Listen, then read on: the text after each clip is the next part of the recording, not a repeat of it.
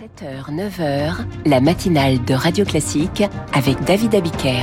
Et à sept heures trente exactement, le journal vous est présenté par Charles Bonner. Avec à la une ce matin l'ambition présidentielle sur l'éolien en mer, critiquée par les riverains et les pêcheurs. quarante-huit heures de trêve supplémentaire à Gaza au lendemain de la libération de onze otages. Et puis le gouvernement rejette l'accord des partenaires sociaux sur l'assurance chômage. Et puis après ce journal, l'écho du monde, deuxième épisode de notre thématique écologie et géopolitique. Aujourd'hui, les migrants climatiques. Les tontons flingueurs ont soixante ans. Vive les dialogues de Michel Audia dans le journal imprévisible de Marc Bourreau. Enfin, le décryptage de David Barou en parrainant une équipe pour le prochain Tour de France. Décathlon change de braquet. Emmanuel Macron se rend aux Assises de la mer à Nantes. En plus du nucléaire, le président compte aussi sur l'éolien en mer, qui doit devenir à terme la première source d'énergie renouvelable en mer pour éviter les débats éternels sur leur laideur. Pour autant, les critiques ne s'arrêtent pas. D'ici deux mille cinquante, une cinquantaine de parcs doivent voir le jour. Lucie Dupressoir, les acteurs ont cinq mois pour se positionner. La première question à laquelle ils devront répondre, c'est l'emplacement des prochains parcs offshore. Chaque façade maritime aura donc son propre débat. La mer du Nord jusqu'au Mont-Saint-Michel, le littoral breton, la côte atlantique et la Méditerranée. Dans tous les cas, les mêmes oppositions s'élèvent. Les pêcheurs craignent le départ des poissons. Les associations écologistes dénoncent la destruction des habitats marins, le risque que les oiseaux soient percutés par les pales. Plusieurs O N G demandent même un moratoire sur les projets offshore. Deuxième question au cœur du débat, quel type de parc faut-il construire ? Première option, des éoliennes posées sur les fonds marins, jusqu'à trois cents kilomètres carrés de superficie. Superficie, à au moins dix kilomètres des côtes, trop proche, disent certains riverains. Deuxième option, les parcs flottants. Ils doivent être implantés dans des eaux plus profondes, donc plus éloignées. Le vent y est certes plus fort, mais le raccordement est plus long. Conséquence, le prix de l'électricité pourrait être plus élevé. Sans compter que les parcs flottants sont encore en phase d'expérimentation en France. Les appels d'offres pourraient être plus chers. Le chef de l'État qui devrait aussi faire des annonces pour les pêcheurs touchés par la hausse des prix du carburant. Emmanuel Macron qui se disait hier soir extrêmement heureux après la libération de onze otages, dont trois enfants qui possèdent la nationalité française âgés de douze à seize ans. Et d'autres libérations sont attendues dans les jours qui viennent, Julie Drouin, puisque l'accord est prolongé. Deux jours supplémentaires de trêve, soit jusqu'à jeudi matin. Les conditions sont les mêmes, un ratio d'un otage pour trois prisonniers palestiniens, ce qui devrait permettre la libération d'environ vingt otages, dont dix ce mardi. Le gouvernement israélien a reçu une liste ce matin, mais n'a pas encore dévoilé leur nom. L'accord comprend également la libération de soixante prisonniers palestiniens supplémentaires. Là aussi, une liste a été approuvée ce matin sur laquelle figure la jeune icône Ahed Tamimi, arrêtée début novembre dans un raid en Cisjordanie occupée. En coulisses, les médiateurs s'activent toujours pour tenter de prolonger cette trêve au-delà de jeudi.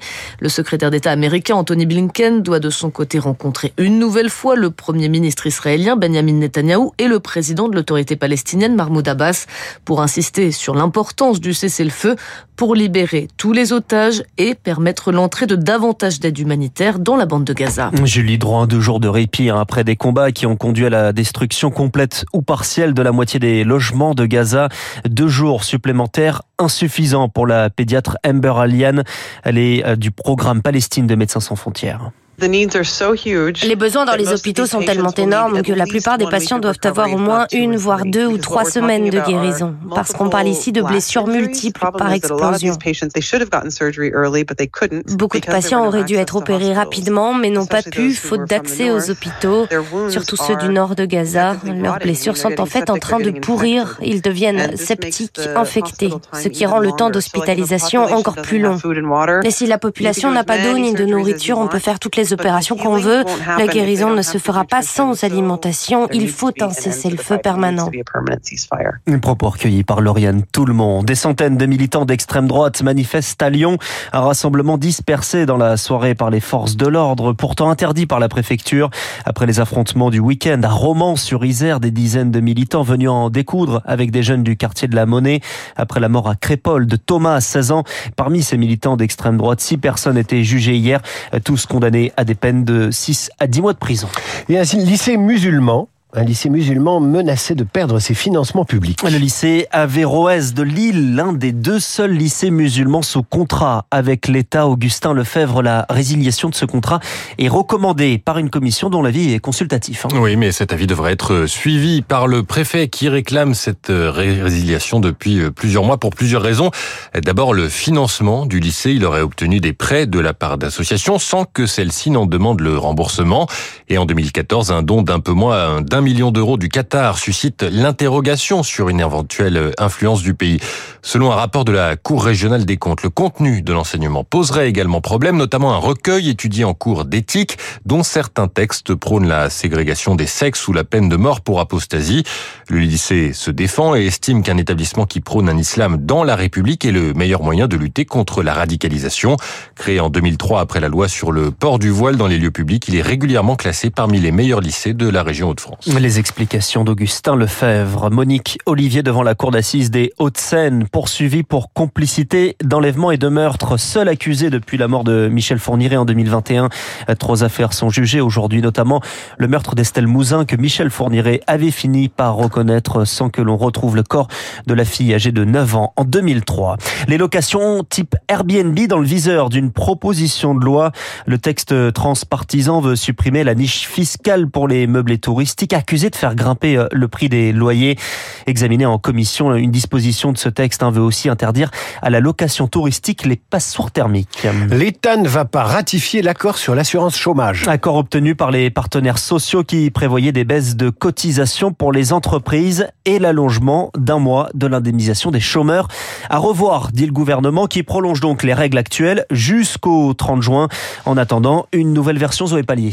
L'accord est incomplet, résume Matignon, peu convaincu par un de ses articles sur les demandeurs d'emploi de plus de cinquante ans. Les partenaires sociaux s'étaient accordés sur un chiffrage. Ce volet doit rapporter quatre cent quarante millions d'euros à l'UNEDIC d'ici deux mille vingt-sept, mais pas sur les moyens d'y parvenir, renvoyant cela à la négociation qui s'ouvre à peine sur l'emploi des seniors. Si dans ce cadre-là, syndicats et patronats définissent des mesures précises d'économie, par exemple sur les conditions d'indemnisation des seniors, elles seront ajoutées à la Convention sur l'assurance chômage que le gouvernement promet alors de ratifier. Il aurait pu le faire d'emblée, c'est la preuve d'un manque de confiance, réagit Michel Bogas de Force Ouvrière. On pouvait s'y attendre, estime quant à lui Éric Chevet de la C P M E.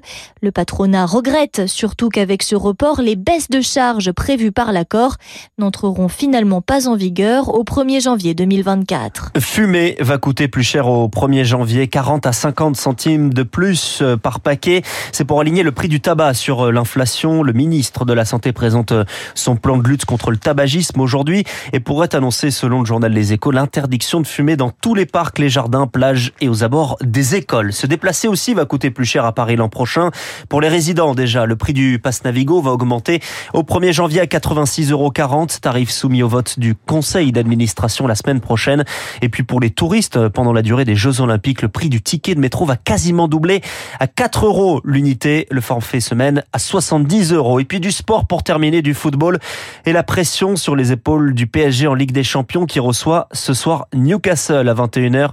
Les Parisiens deuxième de leur groupe avec six points, c'est un seul point d'avance sur le Milan A C alors qu'il reste deux matchs à jouer. Merci Charles, on vous retrouve à huit heures trente pour le rappel des titres. Prochain journal à huit heures. À suivre Christian Macarian, deuxième épisode de notre série sur l'écologie et la géopolitique. Aujourd'hui, les migrations climatiques. Radio Classique, sept heures trente.